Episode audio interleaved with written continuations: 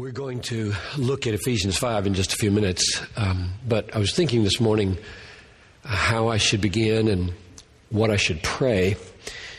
Because I always like to pray before I do anything, because we're told to walk by the Spirit, be led by the Spirit, and surely one of the ways to walk by the Spirit as you teach is to ask God, the Holy Spirit, to come and help you so that's why I always pray before I preach or teach.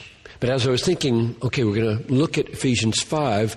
Ephesians is a six chapter book, and the first three plus are really foundational and glorious, which, if you don't have, chapter 5 about male and female in marriage will probably well, be interesting, but it won't hit home like it will if, if the first three chapters of Genesis, I mean Ephesians, the first three chapters of Ephesians have become yours. And interestingly, there are two prayers in those three chapters one in chapter one and one in chapter three. And, and they are among my favorite New Testament prayers, largely because they embody in the way they pray so much truth about God and so much truth about the way He relates to us.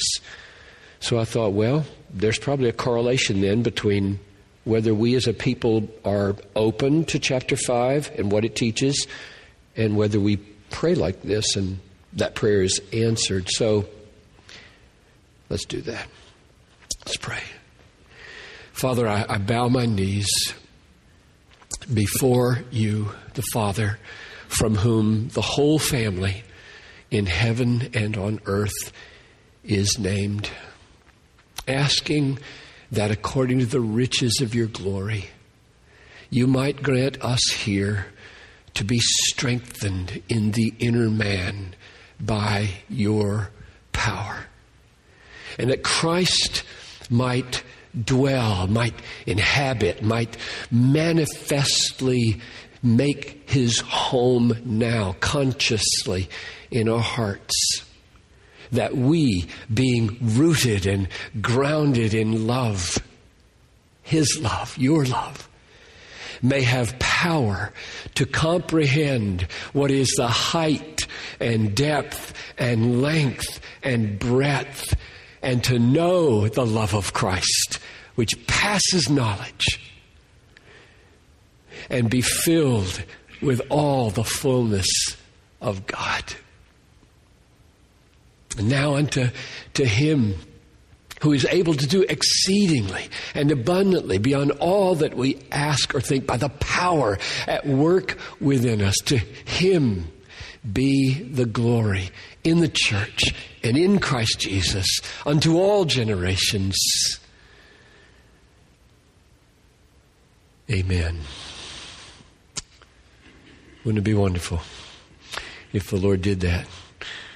I mean, I don't know if you have language or experiences to correspond to be filled with all the fullness of God.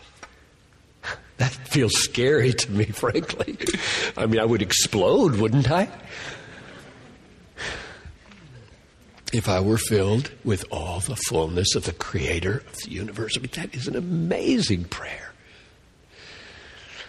Surely that's something like what it means to be filled with the Holy Spirit, to be filled with all the fullness of God. So that prayer comes to a climax in verse 19 of chapter 3 with filled with all the fullness of God. We, we Christians have an inheritance that is tasted now and will one day be experienced beyond all our capacities here to imagine. You will be given the kind of body called a spiritual body, and you will be given the kind of soul and heart that enables you to be filled with all the fullness of God and not explode someday. And we experience it, experience it in, in measure now. Uh, uh, saying you'll be given a spiritual body prompts me to just go ahead and respond to this question that somebody gave me Will we be male and female in heaven or in the age to come? Um, I think the way I would answer that is yes, that's clear. Um, however, I want to make some qualifications. Jesus said there will be neither marriage nor giving in marriage because we will be like the angels. Now that kind of, hmm, are there male and female angels? Well, even if there weren't, that wouldn't necessarily mean that the analogy he was drawing cancels out our sexuality. We might be like angels in some ways and not every way. We certainly will be not like them in every way because angels did not get born with bodies. They may be given appearances as they show up here and there, but by and large, they are spirit beings and we're not. We are embodied spirits and we'll always be embodied spirits forever. I am not a Greek, I am a Christian. Greeks believed in the immortality of the soul, Christians believe in the resurrection of the body and the immortality of the soul. So you will be raised from the dead. Little babies will be raised, old Christians with gnarled bodies will be raised, and we will be given new bodies. And if the biblical pattern for the resurrection body is Jesus' resurrection body, then we learn some things, all right? He could appear through walls. He just showed up and and he could vanish.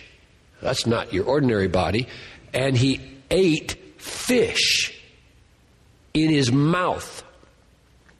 And he had hands and said, Put your finger here in your side.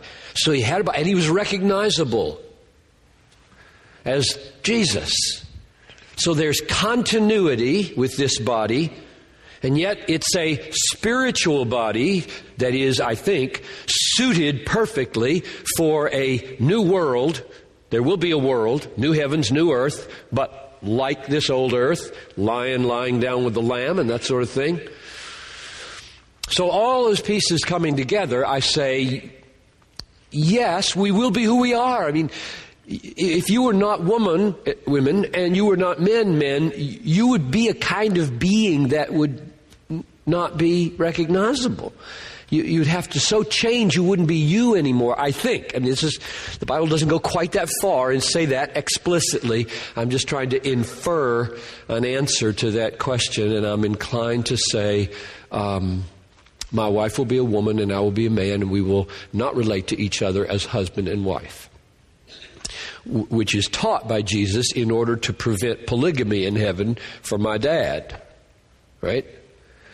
My mom died when my dad was 56, and he remarried a year later and was married for 25 years to Levon, and now everybody's dead. How are they relating in heaven? He had two wives. And Jesus, when he was confronted with that issue, said, You, you know neither the power of God nor the scriptures. In heaven, there will be no marriage nor giving in marriage. So they're relating, but I, I do think my mother is a, is a woman. we have no conceptuality of any kind of human being that is not male or female, and the resurrection of the body has enough continuity that uh, I don't think she's an androgynous, weird kind of in between being, between male and female. That's a, uh, a question that was asked me before I stood up here, and I thought, since I mentioned spiritual body so that we won't explode when we are filled with all the fullness of God. That would be a good place to address it. There are other questions that are emerging. We will have some time for Q&A later. Let's go ahead to Ephesians 5. So if you want to just read it up here, that's fine. Or if you want to look at it in your own Bible, that's fine also.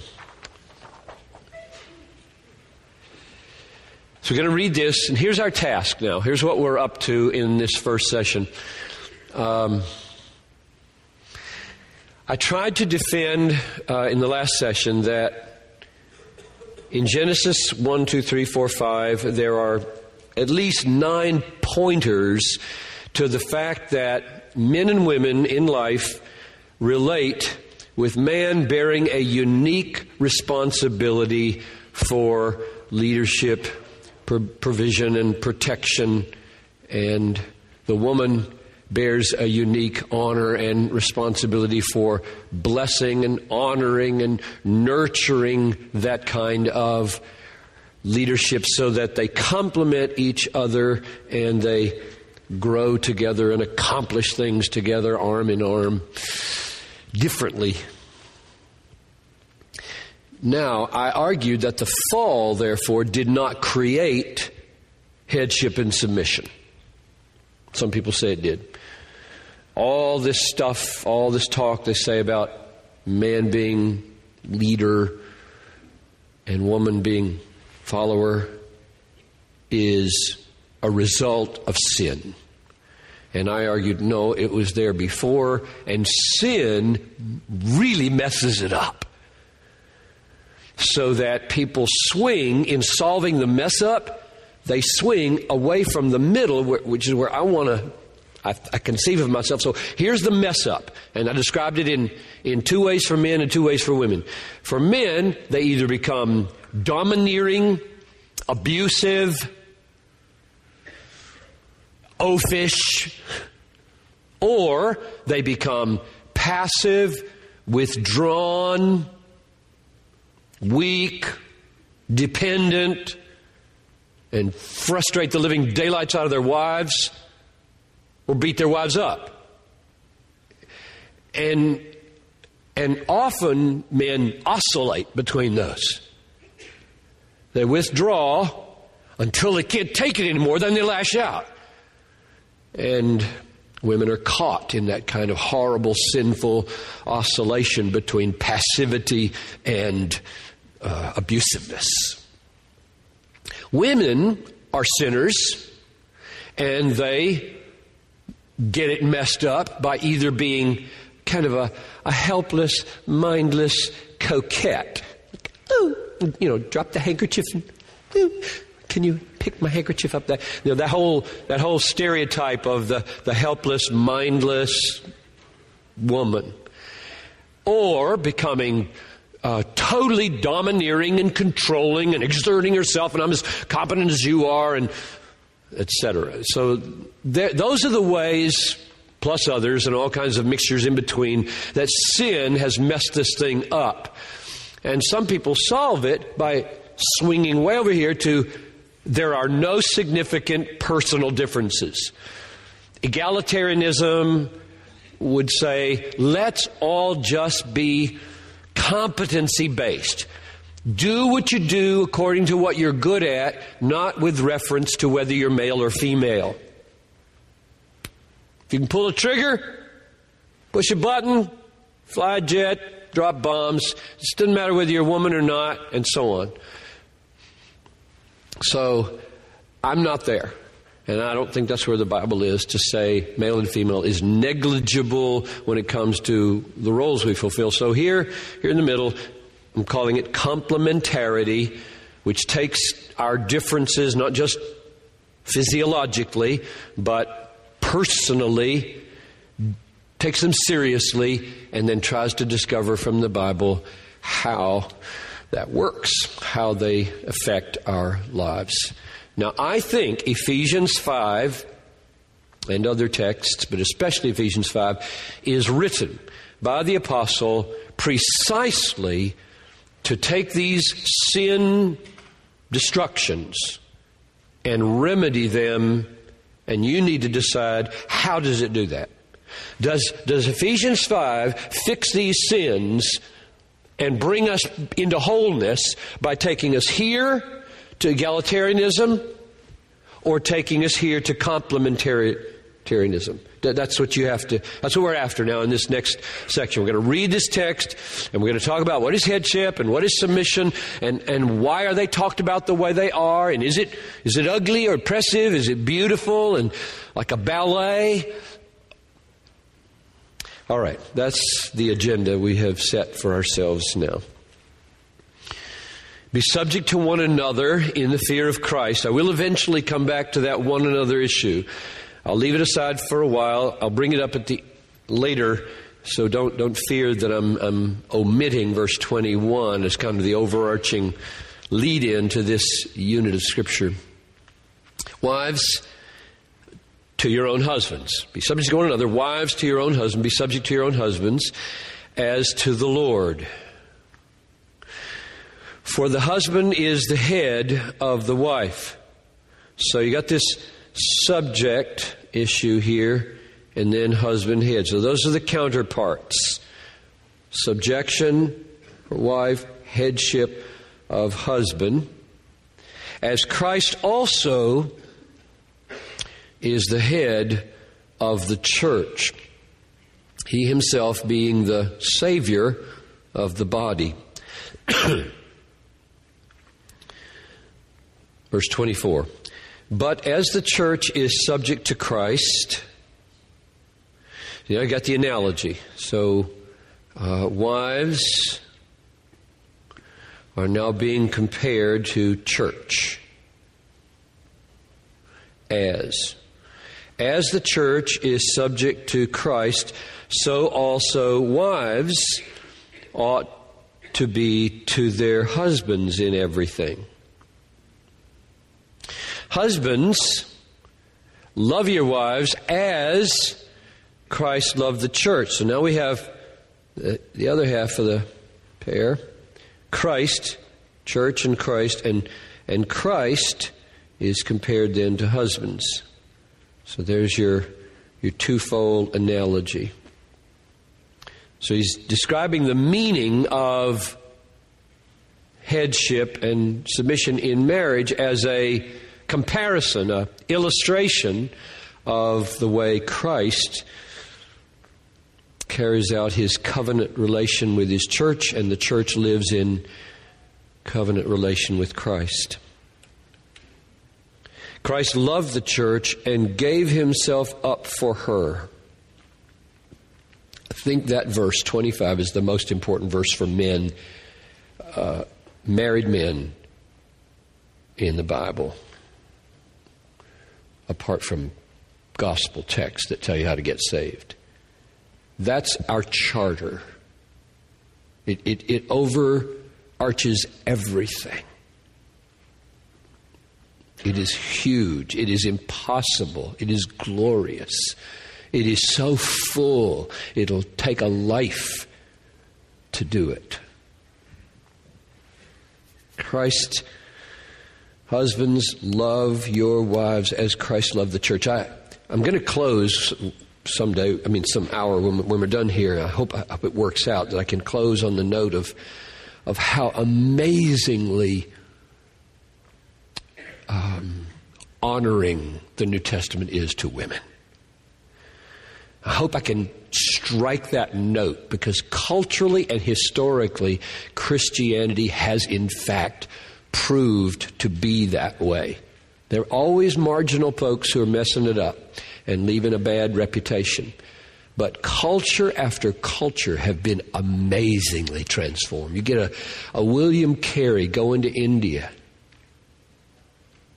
and saying, well, we're not going to be culturally appropriate here. We're going to say that if you put a living wife on her husband's grave and stack bamboo on top of her and burn her alive when he dies, we're against that. we don't, Christians don't do that to women. I don't care what your culture says. That, that's the way the church has, has affected culture after culture around the world. So don't, don't think. I mean, we, you see, you live in a feminist culture. So Christianity feels to you, I mean, complementarity feels to you like it's kind of pulling you back from some kind of liberty. Like, this is good.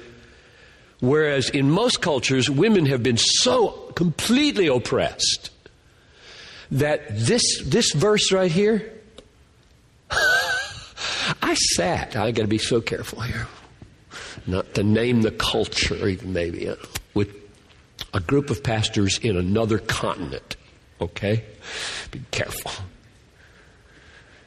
In a dark room with no electricity, talking about these things. I mean, we were, this is, a, this is the biggest cultural cross I've ever made, okay? And I'm talking with these five pastors, roughly. about what I've seen in my 10 days in the villages. I said, Now, see if I can understand this. The women appeared to use these little short hoes. First of all, I wonder why don't they have long hoes? So that they don't have to work like this. Why don't you have a hoe like this? Like this? But that's my Western technology. There's probably some good reason for that. I don't know. But that was not the main issue. I just saw all these women working in the fields all day. Some had babies on their back. And I look around, what's these men? Where are the men? What are they doing? And uh, and then end of day, women are making the food. Same women, working in the fields all day, cooking a meal over fire, pot. Where, where are these men? What are they doing? And so I asked the pastors, what do men do here? And they said, uh, we make decisions. we, we meet in council. I was like, all day? So here I am sticking my nose into another culture I don't know anything about. How it works, what the dynamics are, being totally inappropriate, you know, Western, chauvinistic. Uh, you guys are crazy. Uh, but I opened the Bible. These are pastors, and I, I read this. I said, I said, uh, just seems to me that you, you're treating your women like slaves. They're working in the field all day. They're caring for the babies and they're making the meals. And, and they said, Well, we build the houses, we put up the houses with the big, heavy boards. I said, Well, that's good. I'm glad you do that. So, my, the point I'm making is I think Christianity has a message that affects culture. It just happens to be we live in America and it appears to that it needs to pull American culture in a direction that is a little different maybe than it would pull that culture or certain forms of Islamic culture and so on. So I pause there to say all that because this verse feels to me as a husband like the weightiest, most difficult, highest charter from my life. This is my main job. My main job is not to get Noel to be submissive. My main job is to love like Christ and believe that will bring out of her all that is godly and good. He gave himself up for her. He died. So, where are you dying for your wife? What aspects of things are you dying to for her? How are you dying in your leadership? 26. So that he might sanctify her, having cleansed her by the washing of water with the word, that he might present to himself the church in all her glory this leadership that Jesus is exercising here is not oppressive. It is bringing this church, church, wife, his wife is the church, bringing her to glory, to be a beautiful, totally satisfied display of his greatness that he might present to himself the church in all her glory, having no spot or wrinkle or any such thing, but that she would be holy and blameless. So, so in that way, husbands ought to love their own wives, and now shifts, as their own bodies. He who loves his own wife loves himself. For no one ever hated his own flesh. He's arguing in a new way now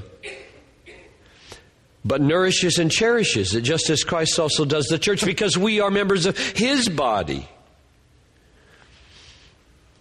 For this reason, a man shall leave his father and his mother, and the two shall be joined to his wife, and, and, and they shall be joined and be joined to his wife, and the two shall become one flesh. So there's the basis of that little argument. He who loves his wife loves himself. Why? Because they're one flesh. You treat your wife well, you're treating yourself well. It's going to work better. Treat her like your own body. You hurt your own body, you beat your own body, you belittle your own self. No. Well, don't do it to her either. It's just applying to marriage love your neighbors, you love yourself. For no one ever hated his own flesh, but nourishes and cherishes it, as Christ also does the church, because we are members of his body. Verse 32. This mystery, he's referring back now to this quote from Genesis 2. This is Genesis 2 24. This mystery is great, but I'm speaking with reference to Christ and the church.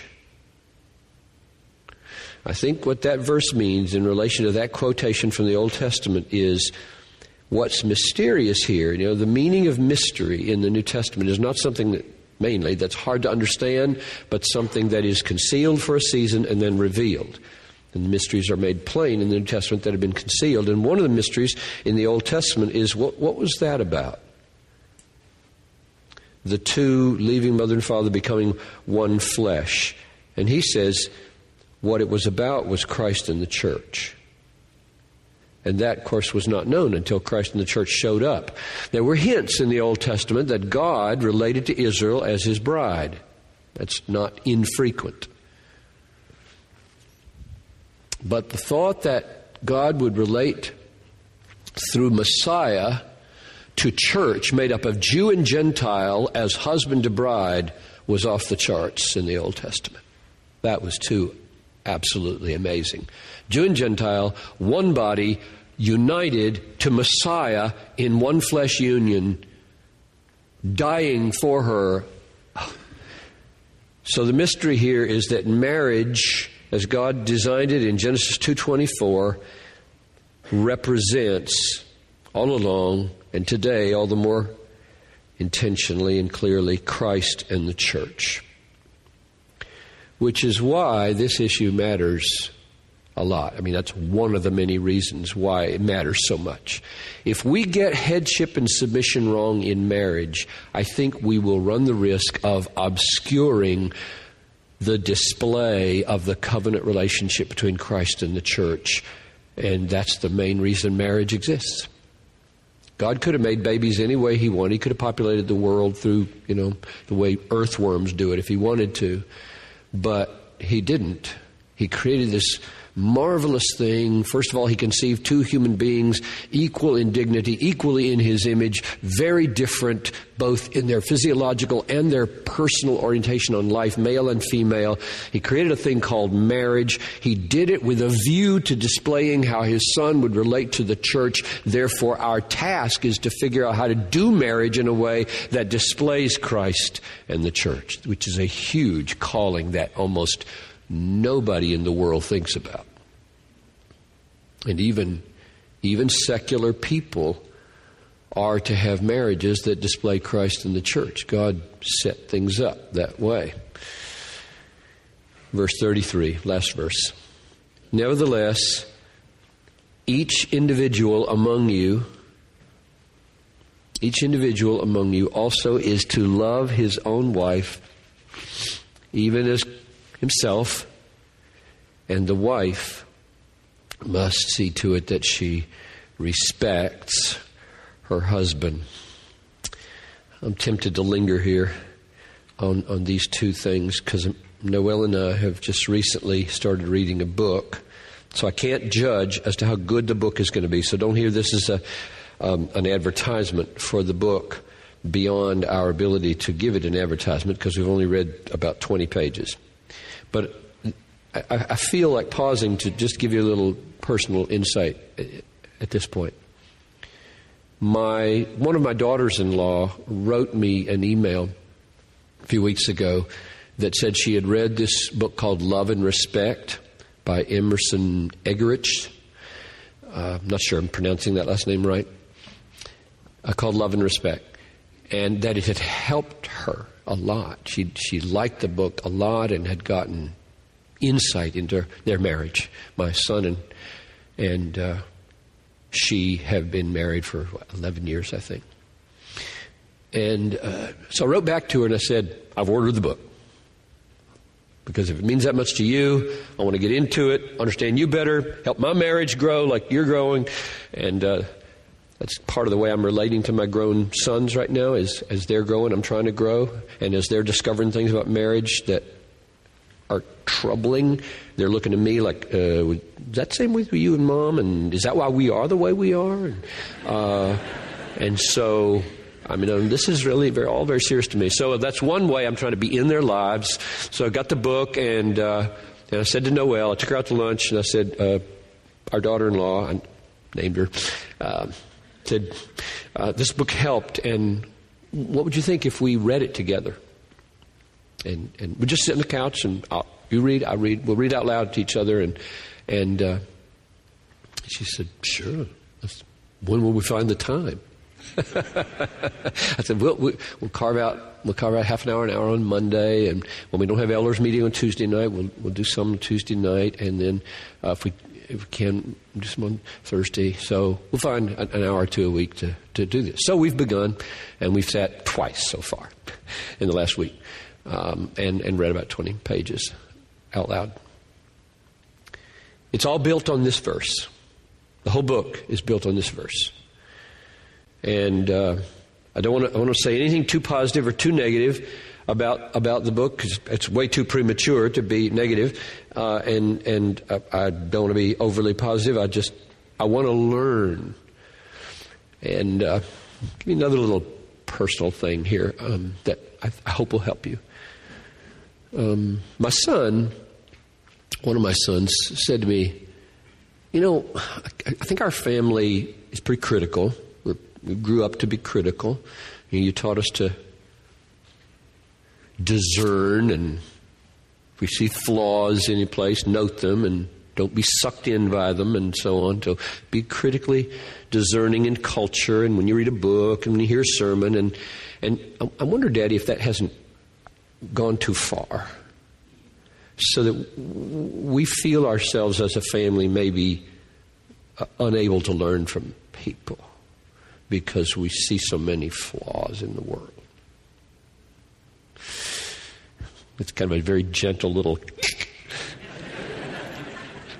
and I, I, I, took it. I did. I just didn't want to rebel against that at all because I think he's probably right. I, I, I said, oh, I think you're probably right that I, I, I have set that tone in this family that I am so quick to spot error and and incoherence in argument and flawed reasoning and lousy factual demonstration that the feel you get is not we are really profiting from this book but rather we're spotting errors in this book. That's our job. And and that's a, that can be a pride thing when you're unwilling to learn, even from those where you see some problems. So I said to Noel that. I told her that he had said that, and I said, I think, I think we're like that. And uh, kind of, therefore, come to a book like this feeling like maybe it can teach us something, which I'm not happy about. So I said, let's try to totally not talk about the negative things we see in this book. You, we know we're going to see them because you and I are hypercritical people. My wife is better at it than I am, even, I think, in spotting foolishness in the world. And, uh, and so we, we, we made that resolution. Uh, we will learn what is helpful here, and we will just not dwell on what is problematic. So I commend that. I, I don't want you to be gullible people, okay? But don't be so non gullible that you can't learn from anybody. Let's be, let's be a people who are mature and balanced. And when we read a book, we see the problems, but we also see good things and we you know, test all things, hold fast to what is good. That's, a, that's from the Bible, right? So here we come to the last verse, and he says that he has found and wrote a whole book about it, quit his ministry, his, his pastorate, in order to do full time love and respect. He gets it here. Nevertheless, each individual among you also is to love his own wife, even as himself, and the wife must see to it that she respects her husband. And he says that uh, what he has found is that uh, these two failures to do this cause the other not to happen. So when when a wife fails to manifest respect to her husband, he shrivels up in this and vice versa, and it gets into what he calls a crazy cycle. She's not loving him, he's not respecting. He's not loving her, she's not respecting him, and it just gets worse and worse. Who can break out? I think that's a pretty good analysis of what happens to a lot of us. And isn't it interesting? I mean, here I'll just tell you one of my gut my gut negative responses right away is but aren't wives supposed to love their husbands and aren't husbands supposed to respect their wives? In other words, is this simple? And, and I realize I'm really asking that question of the Apostle Paul because it's Paul who chose to end this paragraph with this distinction. Didn't he? He said, Wives, uh, husbands, love your wife. And he said, Wives, respect your husband. He, he could have said, Love each other and respect each other. He could have said that. That's true. Surely husbands are not to disrespect their wives, and wives are not to fail to love their husbands. But what he chose to emphasize was precisely what this book is emphasizing, namely love and respect, love and respect. And so we should just ask ourselves, what is it about women and men that would kind of summon that distinction? And what is the distinction? I could go on and on with my initial responses to this book here, but I think I'll we got to make some progress here. Um, here's where we're going now. We, we want to unpack what we've just seen and ask what is headship and what is submission. That's what we're after here now. And try to define it biblically. I would have erased these little red things here, but if you leave it on for a year, it won't go away. so, sorry about that. I should make new new new uh, overheads. I've taught this course every two years for the last two or three years. The divine, here's my definition of, of headship on the basis of what we just read in Ephesians 5. The divine calling of a husband to take primary responsibility for Christ like, loving, servant leadership protection and provision in the home. I see all those pieces in Ephesians 5. The divine calling, because it's God's word, of a husband to take primary responsibility, not sole responsibility, for Christ like, do it like Christ, loving, love your wives, servant, he died for her, washed her feet, leadership, head, protection, he died to save her from sin, provision, he nurtures her in the home. So I think all, all those pieces in that definition are there in Ephesians 5. Unpack it a little bit. Both words are crucial. Primary responsibility, primary not sole, responsibility not rights, burden bearer not boss. I want to strike the note when I think of headship as one who is charged to bear a burden, not given rights to be bossy. So um, if a man's heart is wrong, if your heart is wrong, men, when you hear this word headship, you'll probably go the rights route rather than the responsibility route. It'll change everything. If you sit there saying, oh, good, I have a right to tell her to do this, I have a right to tell her to do that, instead of feeling, whoa, this is a burden, this is weighty, that I am responsible now to lead this family into truth and godliness and holiness and beauty and love and joy and fruitfulness and everybody growing up into their fullness of potential and the wife flourishing and the children being noble adults someday. That's my job mainly. That's very different than saying, we've got some rights here. Do some bossing. Totally different. Totally different. This is a calling on a man that is very heavy, which is why so many don't pick it up. It's heavy. They just want to, they work a tail off at work, they come home, they're tired, they don't want to take responsibility for the devotions they want to take responsibility to play with the kids. They don't want to take the responsibility to sit down and talk about giving to the church. It just, it, they're just tired. It's a burden to be a leader. Just do it. Just, just let me just sit here. I'm tired. He falls asleep on the couch at 6:30. So many won't bear the responsibility of of leadership. Implied here in Ephesians in the concept of husband is head of the body. Contrast the notion of head, a source. I'm going to come back to that later. Some people say head doesn't mean leader, guide, uh, initiative taker. It means source.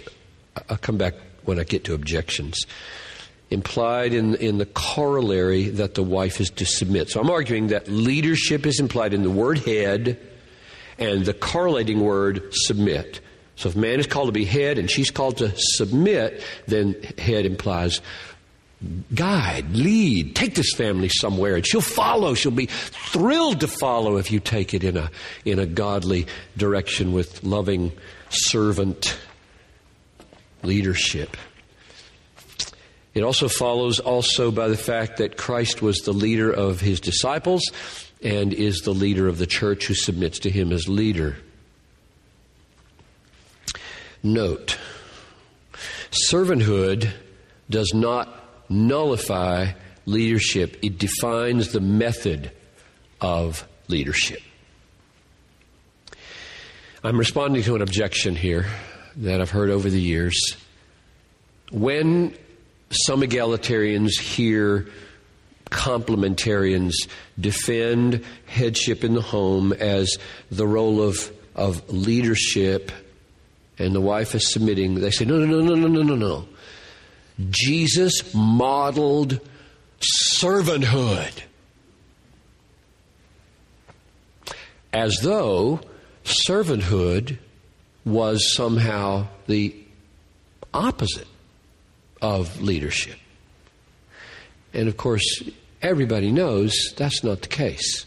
There is domineering, ugly leadership, and there's servant leadership. And this text here, which is often cited, I think illustrates that. Here's, here's I could give you the name of, of a couple of egalitarians who have confronted me on this issue, and they've used this text. So here's what they say. Here's what Jesus did. He said to them, The kings of the Gentiles lord it over them. And those who have authority over them are called benefactors hear the spirit of this, what he doesn't like about that. But it is not this way with you, you disciples of mine. But the one who is greatest among you must become the youngest, and the leader like the servant. For who is greater, the one who reclines at the table or the one who serves? Is it not the one who reclines at table? But I am among you as one who serves. And he washed their feet took the form of a slave. And, and that text is used to say, Piper, men are not called to be the Leaders of their home, they're called to be servants in their home. Like that. I say, why is this either or in your head? I don't understand why you're doing this. And, the, and my, my, my basic response is to say, picture this. Jesus is on his knees. He's taken off his outer garment. He's taken up a towel. He looks like a slave. He's on the ground. He's got a bowl of water. He's taking each of his apostles' feet, including Judas, and washing it. And I ask, is there any doubt in any of these disciples' minds at that moment who the leader is in this room? No, no doubt. So don't buy that. Don't buy that argument or that contrast. Just define leadership that way. Jesus didn't come to blow headship out of the water or blow leadership out of the water. He came to define it and transform it. So all the sin destroying aspects of headship that we've seen, men being cruel and abusive and oafish and domineering and heartless and enslaving, he says no to that form of leadership. But in transforming it, he doesn't dispense with it. There is a way to, to take a family somewhere that's on your knees, modeling, not demanding, leading by example, leading by sacrifice, leading by tenderness, leading by love. So when I, when I say servant like leadership, I'm partly responding to a criticism and just partly drawing out the, the implications of what's there. So, leadership is one aspect of headship, and then I've named protection as another one. I think that word, that concept, protection from a husband to a family, is implied in the death of Christ for the church to save her from the destroying effects of sin. His death for her was not merely a demonstration of sacrificial love, it was love because it protected, it saved. So he's the savior of the body, savior of the body. Meaning the body was about to be eaten by the lion. Lion prowls around seeking someone to devour. Jesus inserts himself between the lion and the body, and he dies for the body, and at great cost to himself, he protects and rescues his bride. So I think that's implied in headship. Men feel by their redeemed nature, their true nature, that they should put themselves between wife and danger. So I don't know how egalitarians think about this. I get upset about it when I think about it too much. But if I'm lying, I mean, my wife and I have a double bed in a little bedroom, and I always sleep on the door side of the bed wherever we go. Now, I can only sleep on my left side. I don't know why that is. That's true for about 15 years now. I can't sleep on my back. I can't sleep on my right side. I can't sleep on my stomach. But I go right to sleep on my left side. Must be something with my heart or I don't know what it is. Uh, which means in some motel rooms, hotel rooms, I'm not lying in the direction I want to lie when I'm going to sleep because I'm on the door side. And that's just a part of my headship. That's the way I work it out. Anybody comes through that door, dealing with me first. That's the way I think about it. Somebody breaks in this house. So if I don't know. Should we really get to the point where we say, it's your turn to go see what that creaky noise was? I saw what that creaky noise was last night. Now, I think it's okay to do that with crying kids. Which means the man has to take his turn, right? She's not breastfeeding anymore. You can do it. And I did it thousands of times, believe me. One of the hardest things about not killing your kids is getting up in the middle of the night for the third time, sick baby. I think protection is built into manhood and modeled by Jesus Christ, and part of what headship means. And the last one is provision implied in the nourishing and cherishing that Christ does for the church, his own body, as an analogy of what the husband is to do for his own body, his wife. That raises a lot of questions about breadwinning. Can a wife work? Well, of course she can. She's always worked. Every culture, women have worked. In, a, in an agrarian society, it was just obvious, right? You got a farm, wife's working her fingernails off every day doing what wives do, and husband's working his rear end off, and, and they're, they're putting bread on the table together. So here we are in a Western technological society where it's very complicated because women can do everything men can do roughly in this society push as many buttons, type as many keys, write as many notes, sit as many desks, you know, that sort of thing. Um, and so, who works and who doesn't? Um, what I'm saying is a man feels, senses a primary responsibility for the provision of the home. How they work out the details of their relative and um, earning power is, is not, I don't think, dictated by the Bible. What a wife wants from her husband is not necessarily that he makes her work or forbids her from working, but that, that, that he takes initiative to see that it all works. And that if, his, if her heart is to be free from that, to make a home, then he helps that happen. And if her heart is to pursue a career, then he works that out with her. And when kids come along, I think there we do have some biblical wisdom about a wife being there for those children. Um, and so the issue is going to change a little bit when children come along. But I don't want to be picky. I don't want to draw too many uh, hard and fast rules there, except to say when it comes to do we have enough money to live on? The man should feel the primary responsibility for getting that worked out. And, and he shouldn't, drawing in the servant leadership by saying, okay, you go to work, I'm just going to try to write a book here at home, you know, um, that sort of thing. It, um, I think the man needs to take more responsibility than that. I wrote here in a note to myself what is lost if complementarian vision of marriage is lost?